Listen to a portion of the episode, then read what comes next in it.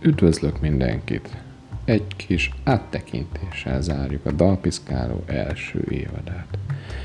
2020. októberében kezdődött a podcast, és most 2021. júliusában úgy tűnik havi egy-kettő epizód készült el.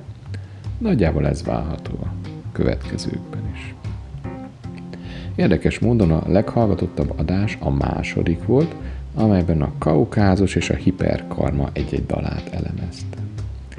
Örömmel láttam, hogy sok zenésznek bejött a formátum, és maga a podcast, lelkesen osztották meg követőikkel a beszélgetéseiket, és van, aki azóta is követ, sőt, többen jelentkeztek már, hogy szeretnének a podcastben szerepelni.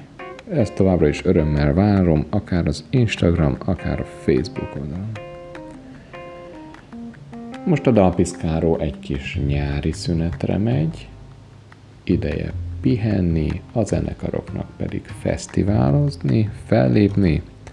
Én a részemről nagyon sokat fogok olvasni, és különböző természetes és mesterséges vízekben áztatni a habtestemet.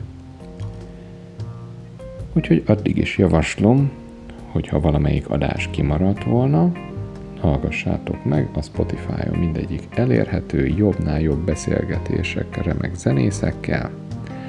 Az Instára továbbra is fogok feltenni tartalmakat, de ezt a tematikát már a nyaralás fogja utal, uralni, szóval esetleg néhány remek könyvet fogok ajánlani, vagy éppen nem ajánlani a rossz könyveket, hogy kerüljétek el őket.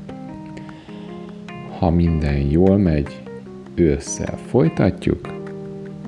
Addig is kellemes nyarat kívánok nektek. Én Szegedi László voltam, és ez a Dalpiszkáló.